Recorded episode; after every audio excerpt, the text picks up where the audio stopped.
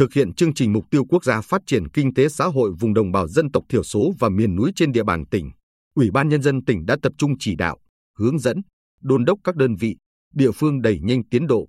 đảm bảo giải ngân vốn đầu tư theo đúng yêu cầu. Chương trình mục tiêu quốc gia phát triển kinh tế xã hội vùng đồng bào dân tộc thiểu số và miền núi giai đoạn 2021-2030 gọi tắt là chương trình mới, đặc thù, ưu tiên tập trung đầu tư cho vùng đồng bào dân tộc thiểu số và miền núi đặc biệt khó khăn, được Quốc hội phê duyệt chủ trương đầu tư. Tại Bình Định, chương trình được thực hiện tại các huyện An Lão, Vĩnh Thạnh, Vân Canh, Tây Sơn, Hoài Ân, với 10 dự án 12 tiểu dự án thành phần. Ông Bùi Tiến Dũng, Phó trưởng Ban dân tộc tỉnh cơ quan thường trực chương trình, cho biết, thời gian qua, tỉnh ủy, Hội đồng Nhân dân, Ủy ban Nhân dân tỉnh đã quan tâm sâu sát, tích cực đôn đốc quyết liệt việc triển khai thực hiện chương trình. Đến nay, tỉnh đã ban hành đầy đủ các văn bản pháp lý về công tác chỉ đạo điều hành, tổ chức thực hiện, phân bổ vốn đầu tư, đặc biệt là về phân cấp quản lý, quy định việc quản lý, thành, quyết toán vốn đầu tư nguồn ngân sách nhà nước giao cho cộng đồng tự thực hiện xây dựng các công trình theo định mức hỗ trợ, đảm bảo phù hợp với tình hình thực tế tại từng địa phương. Trong năm 2022, từ nguồn vốn ngân sách của Trung ương và tỉnh, Ủy ban Nhân dân tỉnh đã phân bổ gần 164 tỷ đồng để thực hiện chương trình. Trong đó vốn đầu tư phát triển hơn 100 tỷ đồng, vốn sự nghiệp gần 63 tỷ đồng. Nguồn vốn tín dụng ưu đãi đã phân bổ cho vay ở vùng đồng bào dân tộc thiểu số và miền núi với số tiền 37,5 tỷ đồng. Trong năm 2023, theo kế hoạch, nguồn vốn phân bổ để thực hiện các dự án,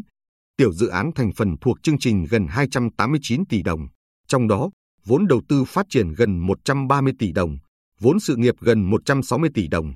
Theo ông Bùi Tiến Dũng, các cơ quan liên quan, chính quyền các địa phương được thụ hưởng chương trình có nhiều cố gắng, nỗ lực trong việc triển khai thực hiện các dự án, tiểu dự án. Tuy nhiên, do là năm đầu tiên thực hiện, chương trình có nhiều nội dung mới, nhiều chính sách tích hợp với cơ chế khác nhau, nhiều tổ chức tham gia cùng thực hiện nên một số địa phương gặp khó khăn trong công tác chỉ đạo, phối hợp triển khai thực hiện. Ngay từ đầu năm 2023, Ủy ban Nhân dân tỉnh đã tập trung chỉ đạo đẩy nhanh tiến độ triển khai, thực hiện hiệu quả các dự án, tiểu dự án, nội dung thành phần thuộc chương trình, nhằm đảm bảo giải ngân nguồn vốn đầu tư. Bên cạnh đó, tỉnh đã chỉ đạo tăng cường công tác phối hợp giữa các cấp,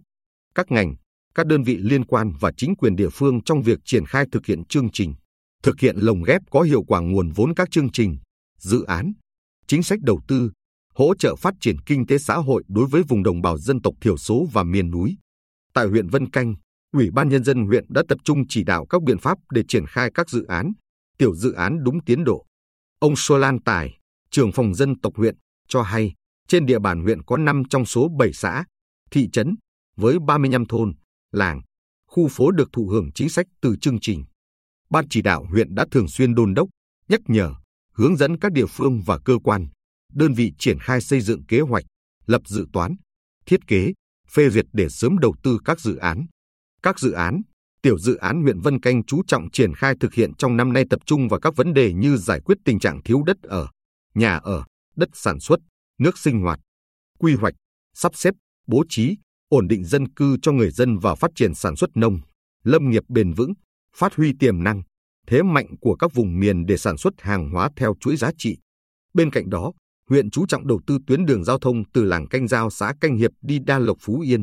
nâng cấp tuyến đường giao thông từ thôn Hà Giao đến Cà Nâu xã Canh Liên, nâng cấp tuyến đường từ quốc lộ 19C đến cụm công nghiệp thị trấn Vân Canh,